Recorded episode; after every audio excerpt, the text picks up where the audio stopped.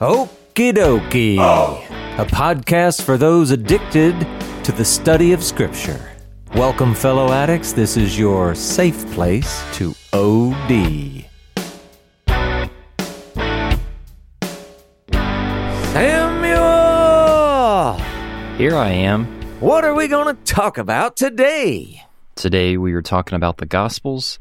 This is Gospels part 132.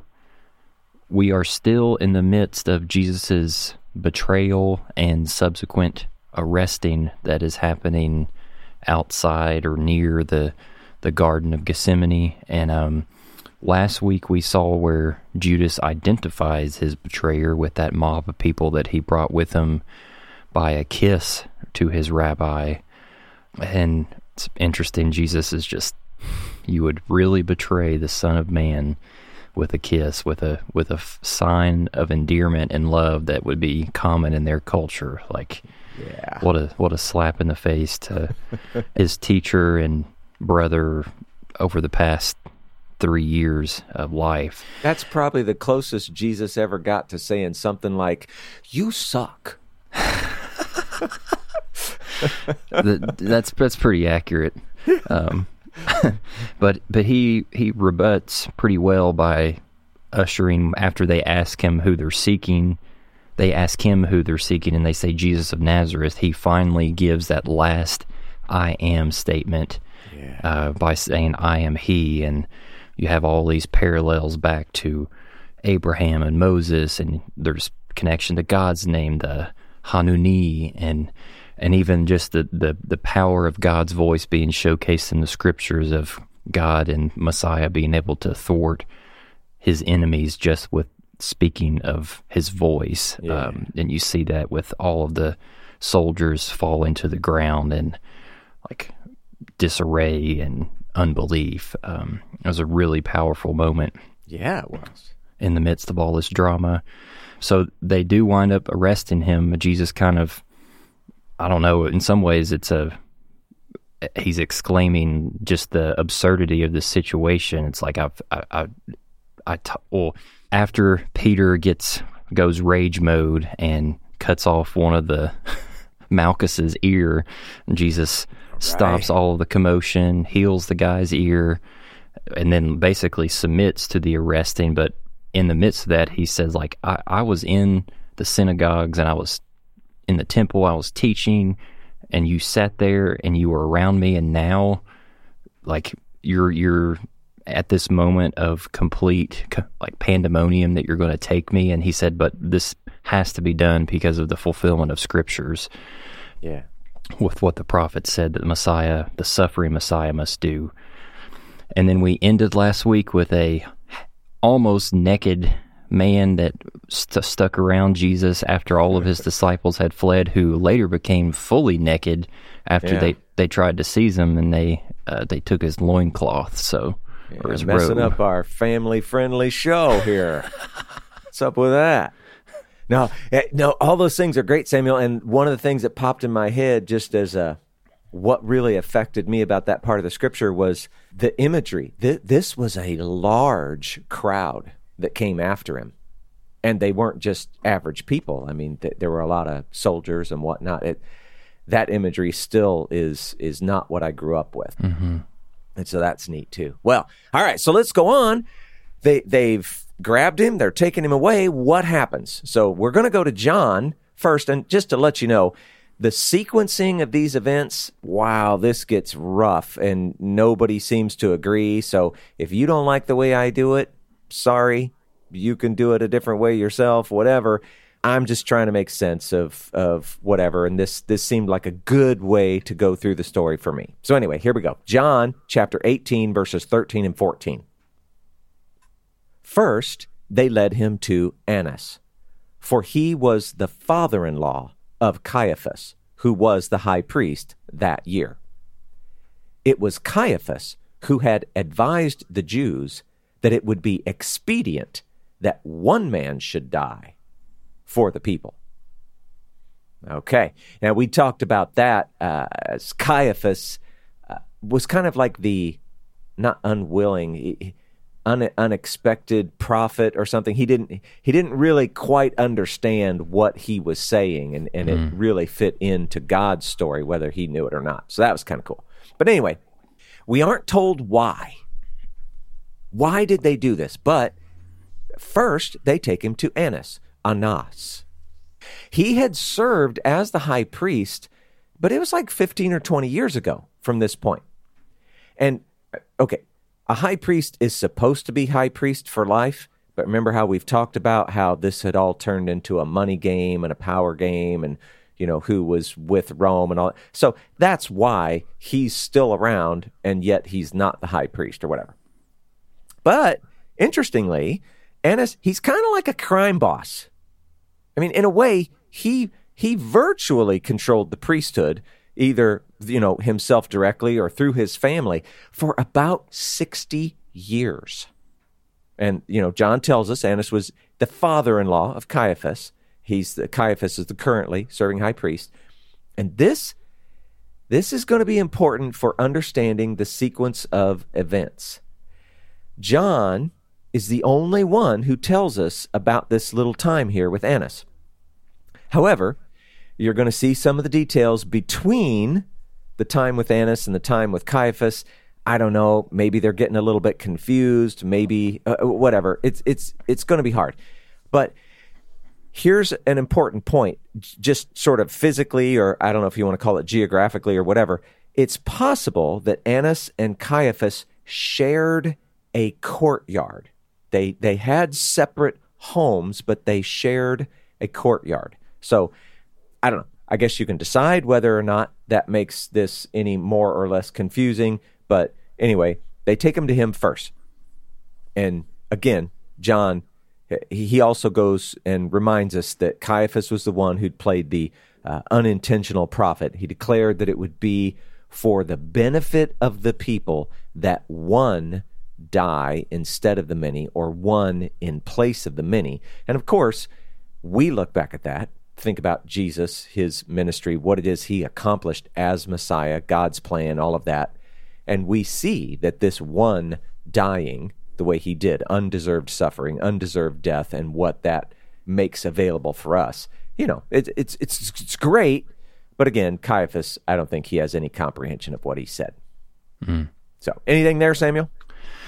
Just it's remarkable that the lullaby effect in my previous readings of the Gospels, and I just really haven't noticed Annas Anas as this right character at play here in the midst of all of this, these important events that are leading to Jesus' death. And it's interesting that I almost get the sense that the text is kind of hinting that Anas, Annas, is the one with really the one with the power, and um, Caiaphas may be just like a puppet in terms of doing the will of this crime boss, like you said. So I'm I'm intrigued to see how the dynamic plays out as the text unfolds. Yeah, yeah, it, it does appear he he's kind of like always in the background, influencing, pulling strings, whatever. But yeah, he's the Jewish version of the Godfather. There you go. That's right. Yeah, but Caiaphas, you know, he he does he plays his role. So we've got plenty of bad guys to go around. How about that? Fair. Yeah. And by the way, John is the only one who tells us about this. So we have three other accounts where he's not in there at all. So, you know, it is, I think, somewhat easy to oh, I forgot about that guy. Mm. Yeah, I remember that name. What what was he doing? Yeah. All right, well, let's keep going. We're still in John chapter 18 verses 15 through 18. Simon Peter followed Jesus, and so did another disciple. Since that disciple was known to the high priest, he entered with Jesus into the courtyard of the high priest. But Peter stood outside at the door. So the other disciple, who was known to the high priest, went out and spoke to the servant girl who kept watch at the door, and brought Peter in. The servant girl at the door said to Peter, You also are not one of this man's disciples, are you? He said, I am not. Now the servants and officers had made a charcoal fire because it was cold, and they were standing and warming themselves. Peter also was with them, standing and warming himself. Okay, now as I read that, I'm guessing part of you was going, but the last episode and, and everybody ran away and the naked mm-hmm. guy and all that. What, what? I mean, we've just been told that the disciples fled. But apparently, it wasn't all just, you know, butts and elbows running for their lives. Peter had followed. And I don't know, I guess we have to assume covertly in some way. And he wasn't even the only one. There was another unnamed disciple. Now, we've seen John do this before, and most believe that this is John's sly way of referring to himself. He's done it a handful of times in his gospel. And so we're just going to go ahead and refer to him as John and hope that we're not wrong. But here's the interesting part, Samuel. And again, you're probably having that, have I really read this before? John is known to the high priest, the, the former high priest, Annas. We have no idea how, but because of this, he just follows Jesus into the courtyard. He's recognized. He can do that. This is very strange. Peter, however, you know, he just kind of has to hang around outside because nobody knows Peter. John, however, helps him out. He goes out, he speaks to the servant girl watching the door, and he gets Peter inside the courtyard. It was kind of that he's with the band moment, right? However, on his way in, the servant girl asks Peter if he is one of Jesus' disciples too. Now, listen to that. Are you one of his disciples also? Well, who's she thinking of? The only one, only other one there is John. And so, are you one of Jesus' disciples like John is? Right? There doesn't appear to be any reason for secrecy at this point. But Peter denies it anyway. He lies. Now, I don't know why he does that. It's very strange. And it's going to be kind of weird because we still have the other three gospels, the synoptics, where they have to have their first denial also. So that's going to get a little strange. But anyway, once Peter is inside, he joins the others that are inside. They would be like servants and officers all around a fire. It's cold. And just for a moment, we should at least remember Jesus is sweat soaked from remember all his his time in the garden and they, they mm. took him. I don't know how long it took to get here. I i doubt that he's fully dry at this point right? Went through his clothes whatever. Sweat so he's probably pretty stinking cold too. So mm.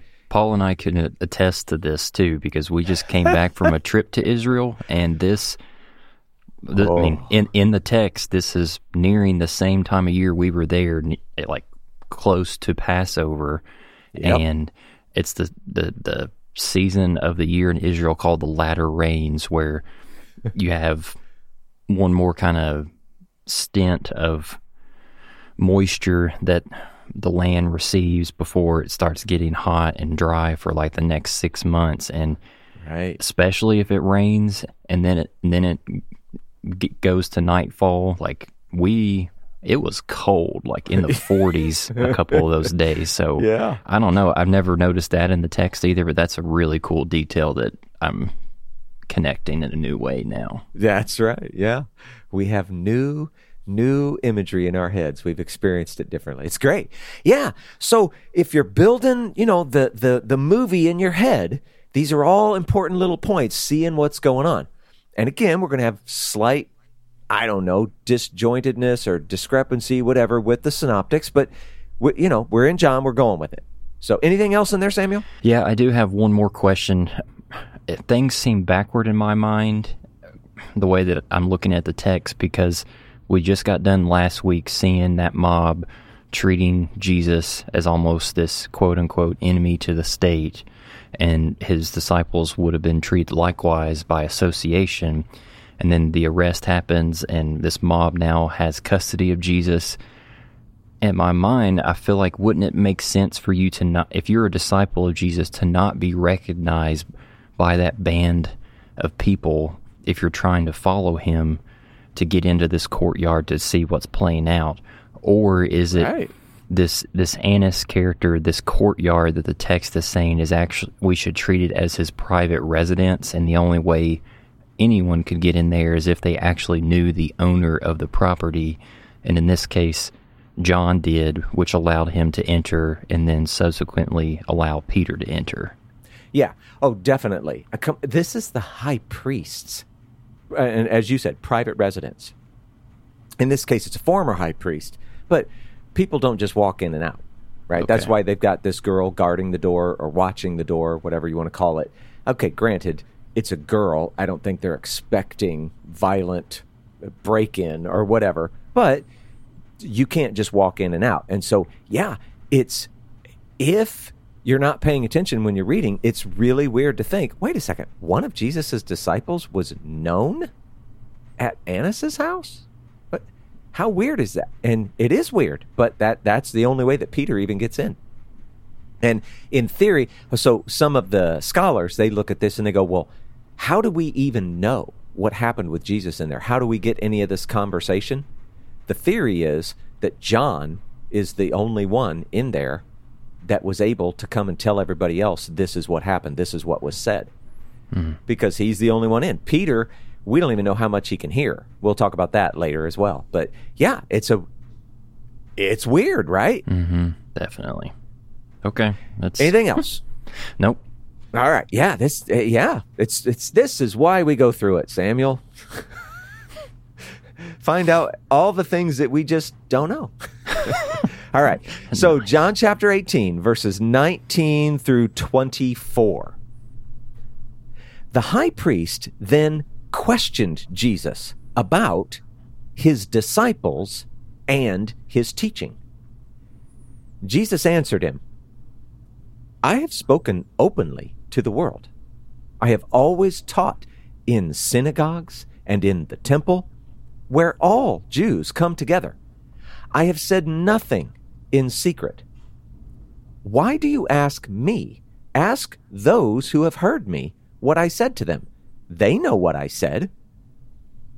When he had said these things, one of the officers standing by struck Jesus with his hand, saying, Is that how you answer the high priest? And Jesus answered him, If what I said is wrong, bear witness about the wrong. But if what I said is right, why do you strike me? Annas then sent him bound to Caiaphas, the high priest. Another weird little moment, right? So Annas, eh, he questions Jesus, and specifically, I guess he's asking about his disciples. Uh, we don't know, but I mean, you think that it would be stuff like, who are they? Where are they? And, you know, we just talked about it. Hey, a couple of them are really close, right? But uh, they, he also asked him about his teaching. We can only imagine he's looking for things that are either insightful, that, that are going to be trouble for him, or maybe, I don't know, maybe some teaching that's wrong somehow. I, I don't know. We did, whatever. He's questioning him. Now, this, to me, this had the potential to be a super interesting dialogue. I, want to hear what he asked and what Jesus answered, but Jesus just isn't really interested. Jesus, uh, remember we talk about this uh, on occasion, Samuel, and I know people talk about it in churches, whatever. Jesus, he was indeed meek. He was humble, but he wasn't a doormat. He had strength. He had fortitude. And so Jesus responds by saying, Hey, I've always spoken openly, you know, and I mean, everywhere synagogues, temple, anywhere Jews gather. There are no secrets. I have no secrets. You didn't arrest me and bring me here personally to get these questions answered. You couldn't have. I mean, why didn't you just ask all those who heard me? They can tell you what I said. And now that kind of kind of sounds like a little bit of a snarky response. True? Mm-hmm. Little bit. What are you asking me for? Why don't you just ask them? Okay. However, this was actually proper protocol for a Jewish court. You question witnesses, you do not question the defendant. Now, I know our modern view, we think, oh, well, sometimes a defendant, you know, takes the stand, his own defense, whatever. In Jewish courts, that would have been either super rare or non existent. You question witnesses, and you had to have two or three of them agreeing about things. That's going to come up as well. So, anyway, Jesus answers like this. And again, you know, we can look at it and go, yeah, that did seem a little snarky, but there's, there's important protocol behind it. One of the officers didn't like Jesus's attitude or his words or something, so he strikes him, right? very roughly, as Monty Python would say. Now, are you really going to talk that way to the high priest, mister? I mean, that's kind of what he's getting at. Again, Annas is a former high priest, but still, there's a, a great degree of respect and honor for, I don't know, the office or the title, maybe for the man, I don't know. Eh, they were considered appropriate. And so this guard, this officer, felt like Jesus wasn't showing a proper degree of respect or honor. But Jesus stands his ground. If I've said something wrong, let's hear it. But if I'm speaking, you know, obvious, logical, rational truth, you didn't need to bring me here to get these questions answered. Why are you striking me? And again, you see that strength, that fortitude. And for whatever reason, Annas, he doesn't appear to be in the mood to play around, so he's pretty much done. He just sends Jesus on to his son in law, Caiaphas, the current high priest. You know, whatever. I thought I was going to help. This seems messy. Uh, let him take care of it.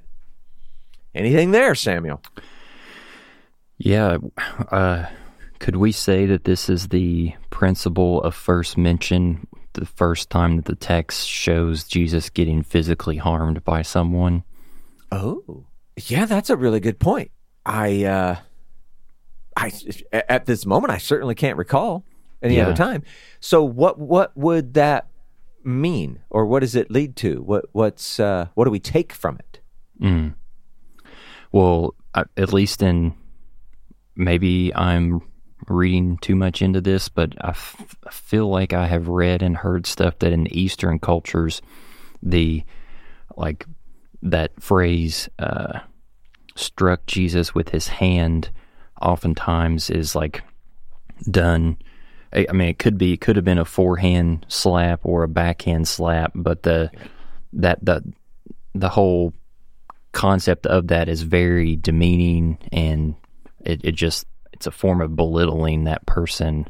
Yeah. Um, I mean, it, I guess that's kind of present in Western culture too. I mean, no one wants to get slapped in the face, but it's I think it's much more concentrated of an effect over there. So um, yeah, it's I don't know. It's kind of a big moment to denigrate the literal Messiah that you've been hoping for in that manner. So, and it, it's kind of foreshadowing the kind of treatment he's going to get as the text proceeds.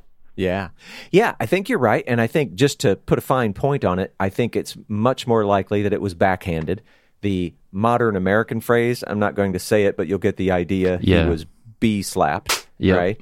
And yeah, I, I think the point of it was to denigrate him, be, uh, mm-hmm. embarrass him. Uh, mm-hmm. Right. Uh, yeah. I think that was all part of it. And yeah, so yeah, you're right. This was, this was kind of a pivotal moment in that his his suffering, well, all of it. I it begins right there. Yeah, you know, the arrest, whatever. Yeah, but yeah, that's good. I like it. Yeah. I like it.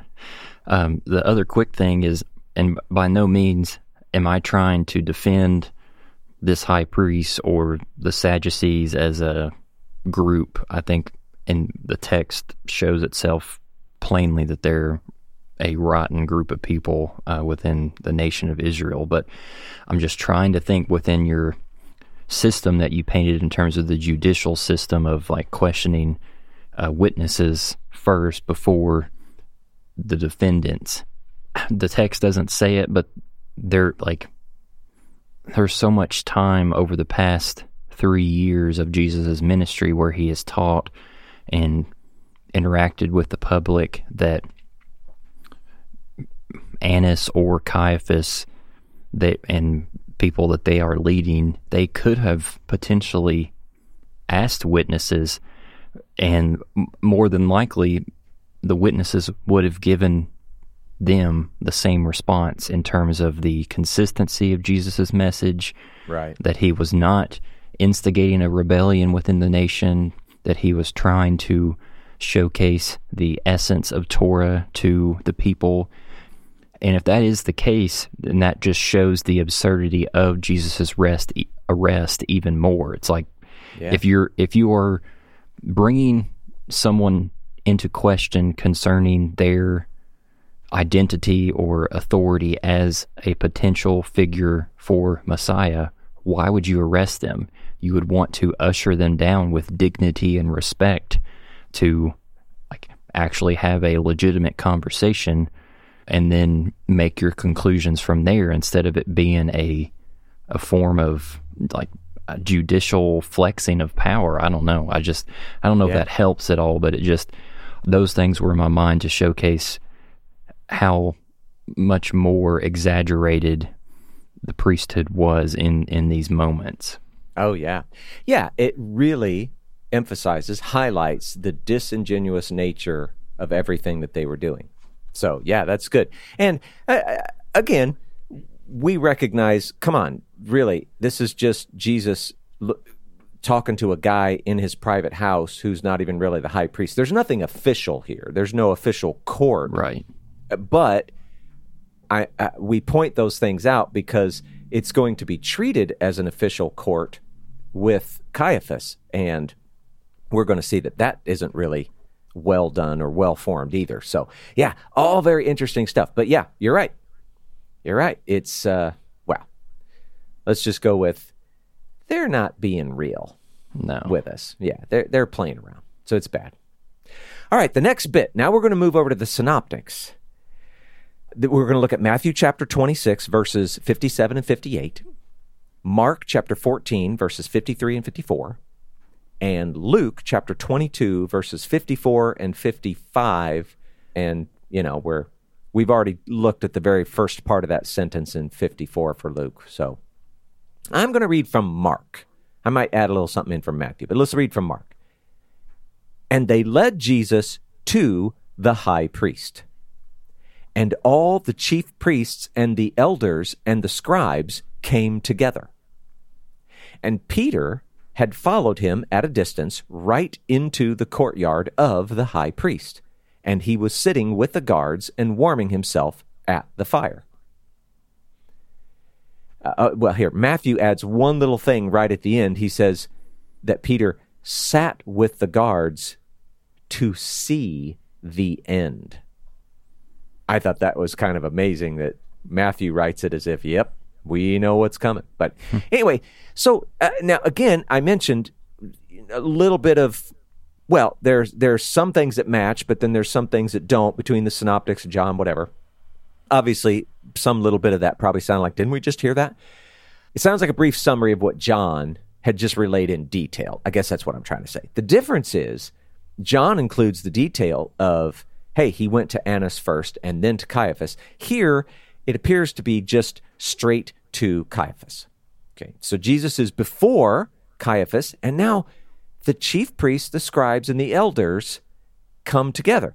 And listen to what it says all the chief priests, the elders, and scribes. Okay. That seems like a pretty all inclusive group, right, Samuel? Yeah. But these are the pre dawn hours. It, it doesn't seem likely that every one of them is there. And in fact, just think a little further the Pharisees, like them or not, they, they are real sticklers for proper procedure, etc., etc. And we're going to see that that is totally lacking. And so when it says that all of them were there, I think that we need to take that with a grain of salt. And as we continue, I think we'll see more clearly yeah, it, there's no way that it was all of them. There was nothing official about this at all. But let's keep going. As, as we continue, it's going to become, I think, more apparent that these are likely all of the ones who actively oppose Jesus's Jesus as a character, or all of these who side with Caiaphas, or you know something of that nature. But anyway, we pointed it out. We know it's there, and yet the rest of the text doesn't seem to support that as something to be taken literally. I guess that's what I'm getting at. Anyway, Peter ends up in the same place. He's warming himself at a fire with the servants and the guards. And again, Matthew tells us that Peter's here to watch the end. As much as he hates it, as much as he probably doesn't want it to be so, we get the sense from Matthew's telling that Peter knows what's coming. Not much else to say there, Sam. You got anything? Just one thing. I'm glad that you pointed out this detail that it's probably not an all inclusive group considering the circumstances and the time of day slash night that it is.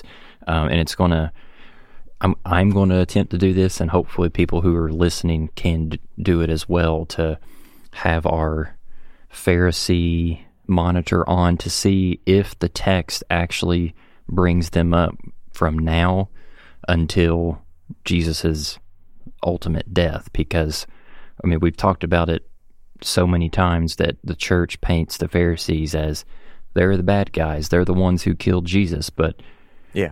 I think maybe the text is going if if we are cognizant and are picking up on who the characters the text is actually saying are present, I think we might be surprised at who actually is involved in this. Yeah. Yeah, and and to be fair, when it lists things like elders or scribes, definitely could have included Pharisees. Now, Pharisees though, and this is the other thing as I've already mentioned it, they're the big sticklers for proper procedure and everything else and because we're not going to see much of that, that is another indicator that there aren't many of them. And one more thing, this is just it seems like it's all contradictory, right? There were Pharisees who were actually big supporters of Jesus. Mm-hmm. There were some who were kind of on the fence, they didn't know what to do with him. And there were some who actually, let's just call them enemies. They would have yeah. sided with the Sadducees or whatever.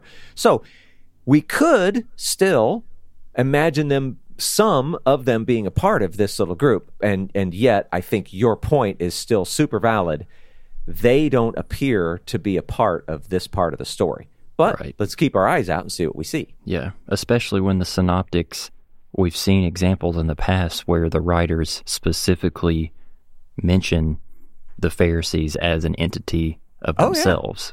Yeah. yeah, yeah. The Gospels definitely like to call them out when they're messing up. So, yeah, to leave them out, it is in itself important. So, it's good. Anything else? Nope. Let's keep going.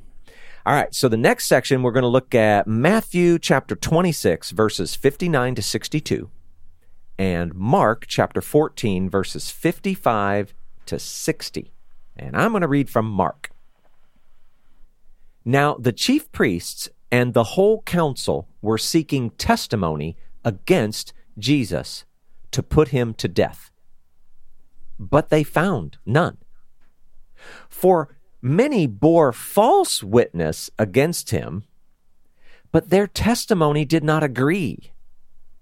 And some stood up and bore false witness against him, saying, We heard him say, I will destroy this temple that is made with hands, and in three days I will build another, not made with hands.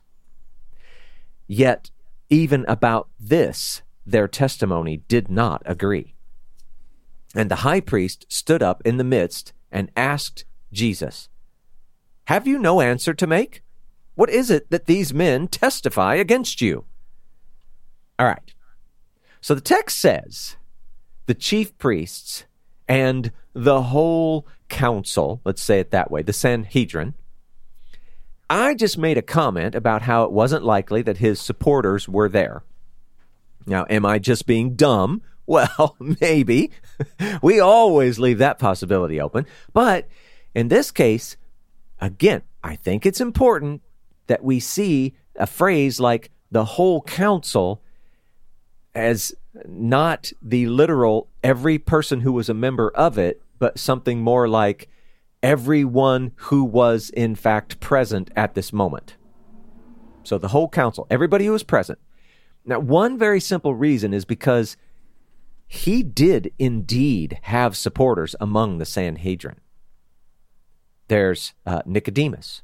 Uh, shoot, now I can't remember names. Now I started trying to list them. Uh, but they, there are in the text people that we know support him.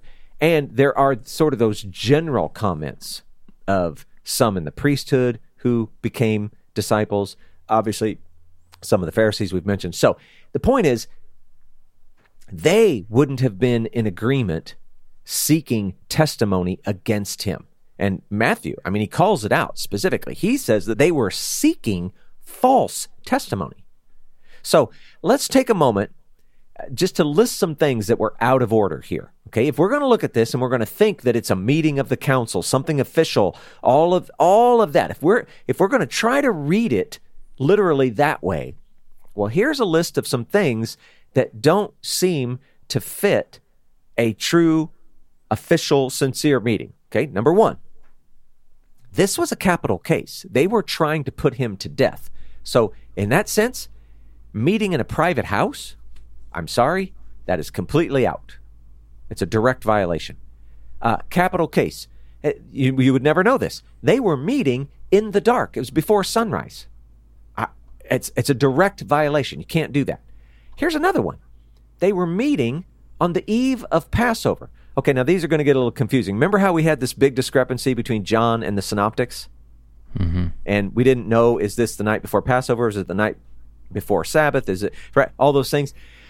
So, depending on whose story you believe and what day of the week you think it is, well, then it, they could have been meeting on the eve of Passover. Well, that's a big no no. They could have been meeting on the eve of a Sabbath. Well, that's a big no no.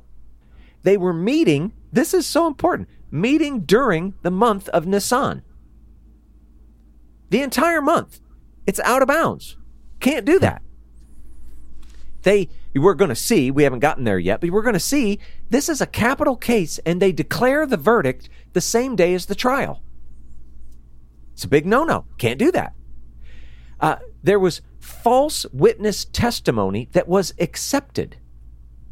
If they don't have agreeing testimony from two or more, it's considered false but they accepted it. And if you have false testimony, the false witnesses are supposed to be punished very specifically when we're in the midst of a capital case. These false witnesses, at least the text doesn't say, that they were punished at all, but they were proven false. Here's another one capital case. Jesus had no defense attorney, he was just left to defend himself. It's totally out of bounds.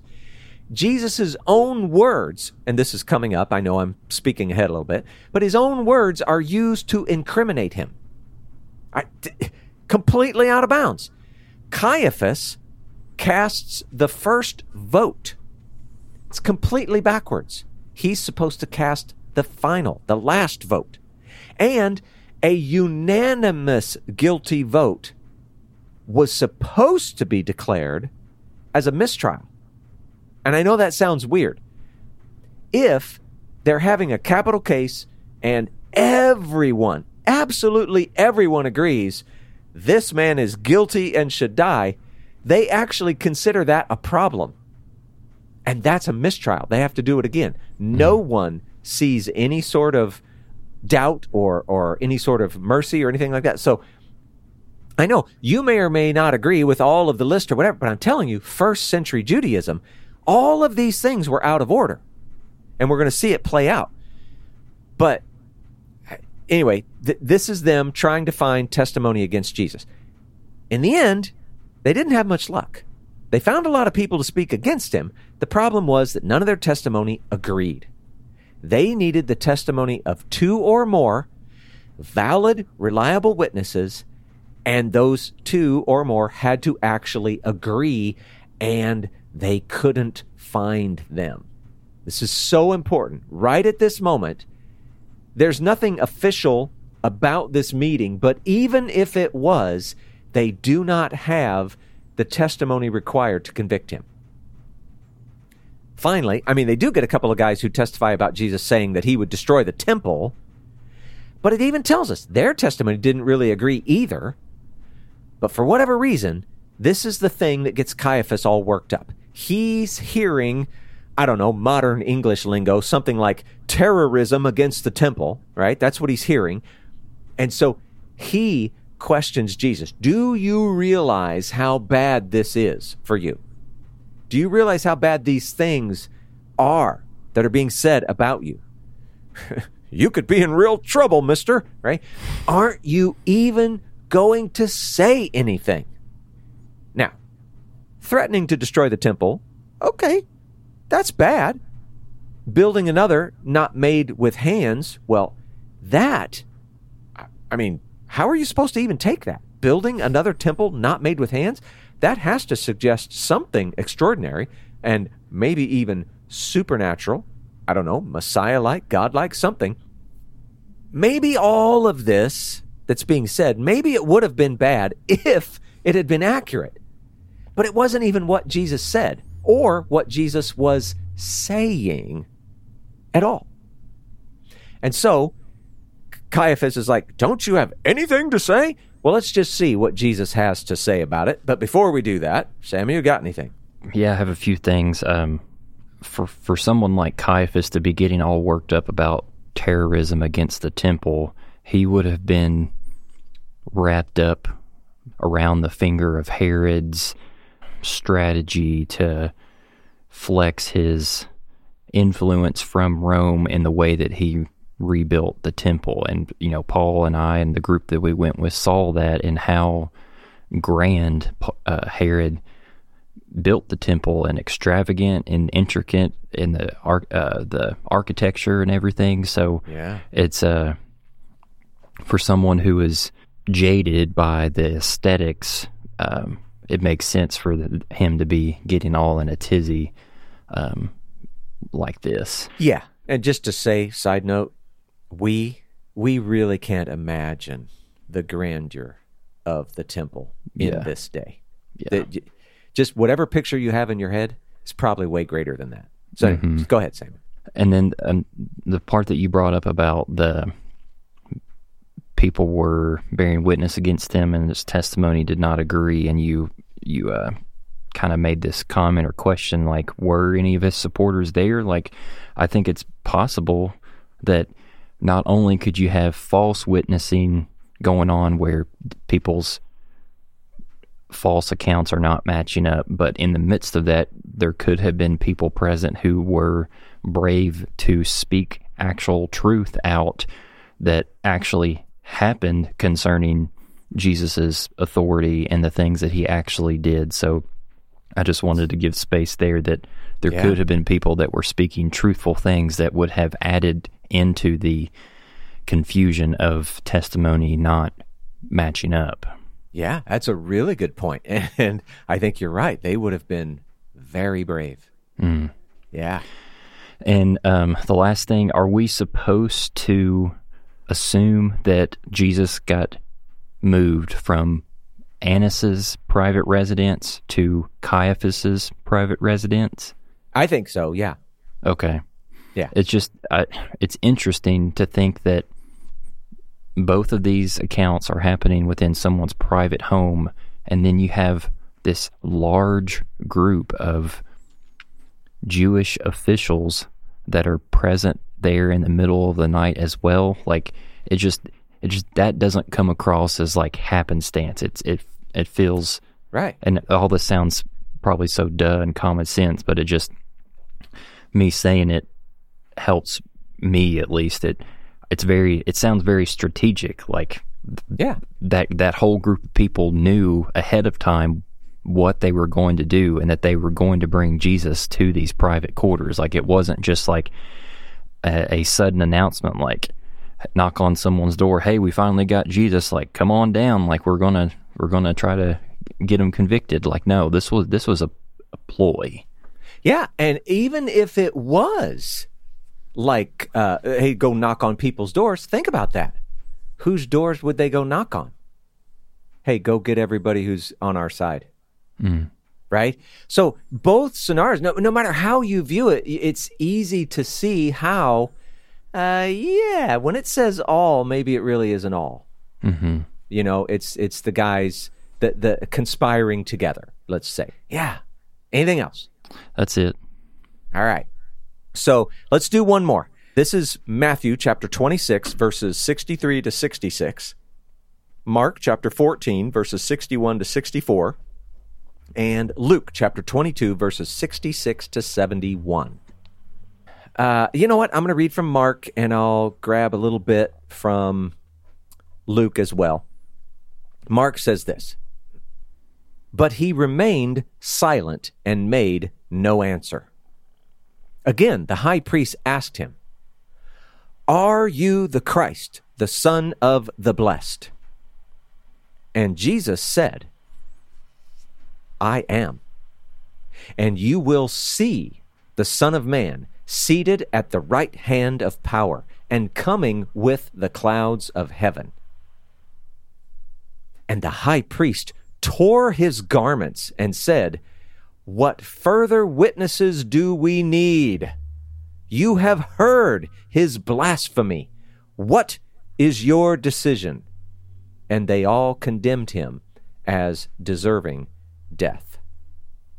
So, let me let me do this little bit from Luke uh, because he adds something very very interesting. He starts out by saying, "When day came, the assembly of the elders of the people gathered together, both chief priests and scribes, and they led him away to their council, and they said, If you are the Christ, tell us. Now, this is really interesting because this kind of throws a wrench in the whole we're at a house thing. We don't exactly know what this means. First of all, it's not dark anymore. Luke tells us that, that daytime shows up, but, but you know, we're going to hear about that later as well. So we've got some discrepancy here. And it says they led him away to their council. Well, where was that? Did they actually go to a more official meeting place? And who was there? Stuff like that. So uh, we're, we're reading it out loud. We don't want to act like it's not there, but it's not in full agreement with what we're seeing in the rest of the story. So we don't we don't really know what to do with it, but we're throwing that out there going, "Hey, you you need to know that that is there." The the, the difficulty though, and now this this is where it gets even worse is me trying to put the sequence of events together. I had to really mess up Luke's account. I had to take things out of order so that like events could be uh, happening together because we're trying to put these all together, right? So Luke's account is out of order. So the fact that we say something about day coming and all that and being led away, well, in Luke's telling, if you just went straight through, that would happen later. And so we've got this weird what's the real order? What happened where and when? This is part of the difficulty as well. You're just going to have to, as a listener, as your a studier, whatever, somehow in this, you're going to have to come to grips with your own. All right, well, I think what Paul said in this part made sense or not, or I think maybe it should be this way or, or not, or eh, whatever. Guys, we're just trying to put this in a, in an order and it's hard. It's just hard. So, anyway, that complicates things. Which sequence is right? Who knows? I'm just going with what I think fits together nicely as a single whole story, but I have to recognize that when I do that, I've got things kind of mixed up. Uh, and Luke's the only one that says it's daylight, but uh, the story he includes after he says it's daylight, well, it actually lines up with the other gospel story that's happening before daylight. So I, you know, whatever. If you have a better way, go with it. Let's just go with what I've got here. Now, at first, Jesus says nothing to defend himself, and everyone seems quite frustrated with him. So they just ask him outright, Are you the Christ? Now, each of the Gospels has a different way of presenting this. In in Matthew, Caiaphas is actually demanding that Jesus answer. And so I just want to bring this in. If we were actually in a proper court, Jesus, and this is important because he is without sin, he perfectly keeps Torah, right? Jesus would have been bound by Torah to answer. A clear and unambiguous yes to the question would have been sedition to the Romans, and Caiaphas's work would have been done. Now, what we see though is in Matthew, the one where we see the clear demanding, in Matthew and Luke, his answers, I don't know, they maybe sound a little bit more evasive to us, but I don't think they really are. When he says the phrase, you have said it, or you have said so, or whatever it was he says, we look at that and, and it's like, ah, uh, yeah, he's not really saying it. But in this time, in this culture, looking at other writings of the era, that is, it's kind of an idiomatic phrase that's basically saying, you are correct. So I'm going to suggest that actually in all of the Gospels, Jesus doesn't hold anything back. He is ordered by the court to answer the question, and he does. Yes, I am the Christ, the Messiah. Now, Mark, I mean, he has Jesus answering it directly. That's the one I read. I am. Uh, it's a big deal. I am. Uh, he doesn't stop there. He, he says, You will see the Son of Man. Where's that come from, Samuel? Daniel. Daniel 7. You will see the Son of Man seated at the right hand of power. Well, that's bringing in Psalm 110, verse 1. This is man, uh, as in like humanity, man fulfilling his original role, ruling with God, sharing rule and authority with God.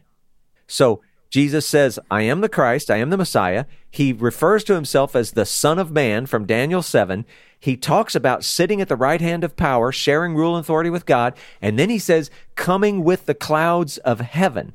This also relates back to Daniel 7 and, and sort of, how do I say this? If you were in the Old Testament mindset, especially around Daniel 7, the one who's riding on the clouds is supposed to be God. But we have this mysterious Son of Man character who rides the clouds up to God. But here he says, coming with the clouds of heaven. We don't even know what that means. Does that mean he's riding on the clouds up to God, or is it actually speaking further ahead when he rides on the clouds back down? Second coming. Don't know.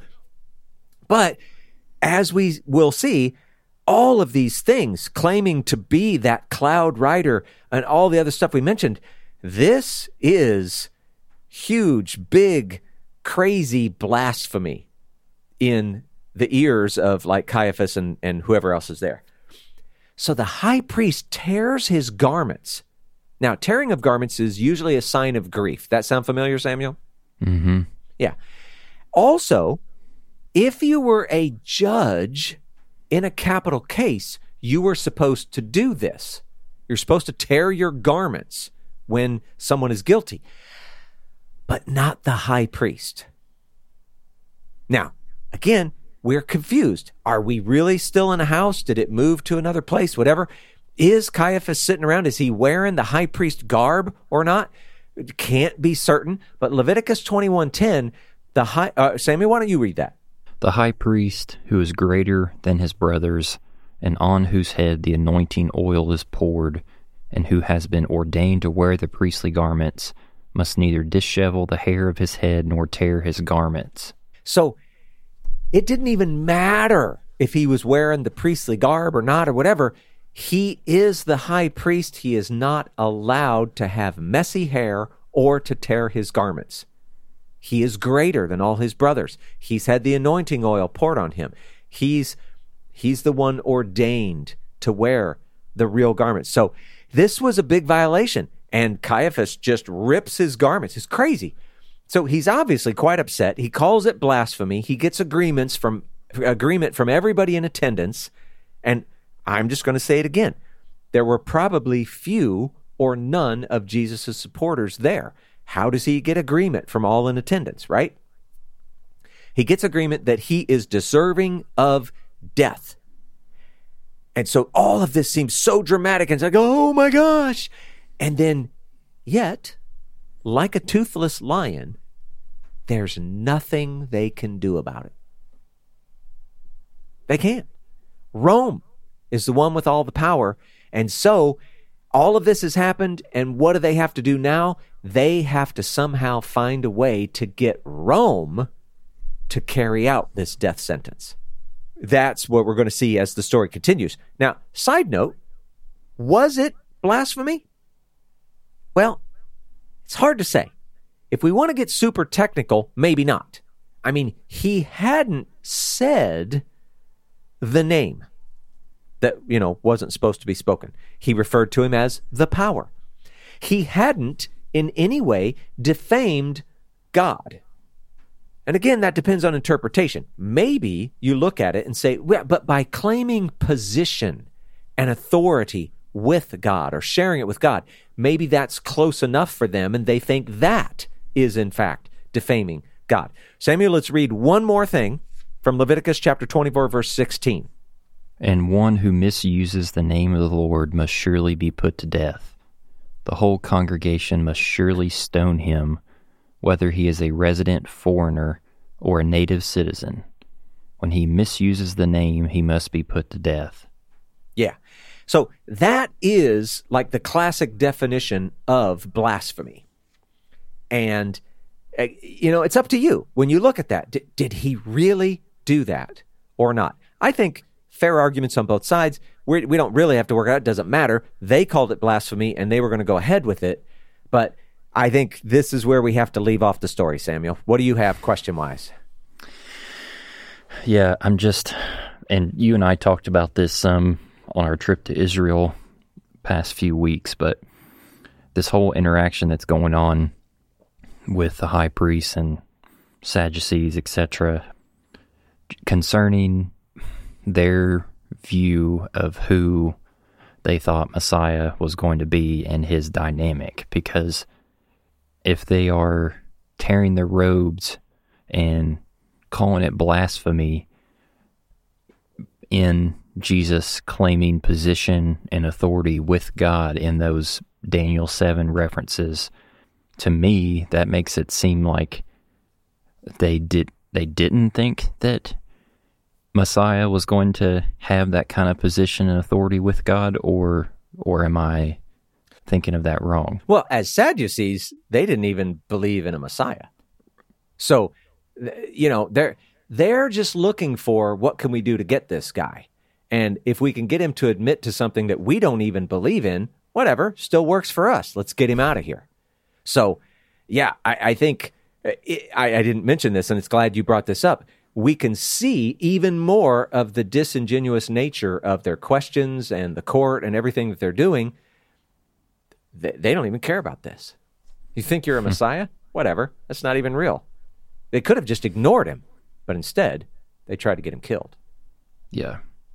And I'm also getting, uh, like, uh, with the what caused the uh, the tearing of the robes and all of the ruckus after Jesus' statement because their question was, Are you the Christ? Are you the Mashiach, the Son of the Blessed or Son of God? Um, and at least from, I think, in a Jewish perspective, with Matthew's account, Son of God probably meant something different in traditional Judaism than compared to what Jesus showcased what the Son of God meant in terms of like a a an expression of the one true God being present in human form. Like Son of God could have been used for someone, a descendant of Israel or David or whatever. But um, right. the the the issue is him saying that he is coming down on the clouds with heaven in the same way with like uh, right. in John, John 6, 6, where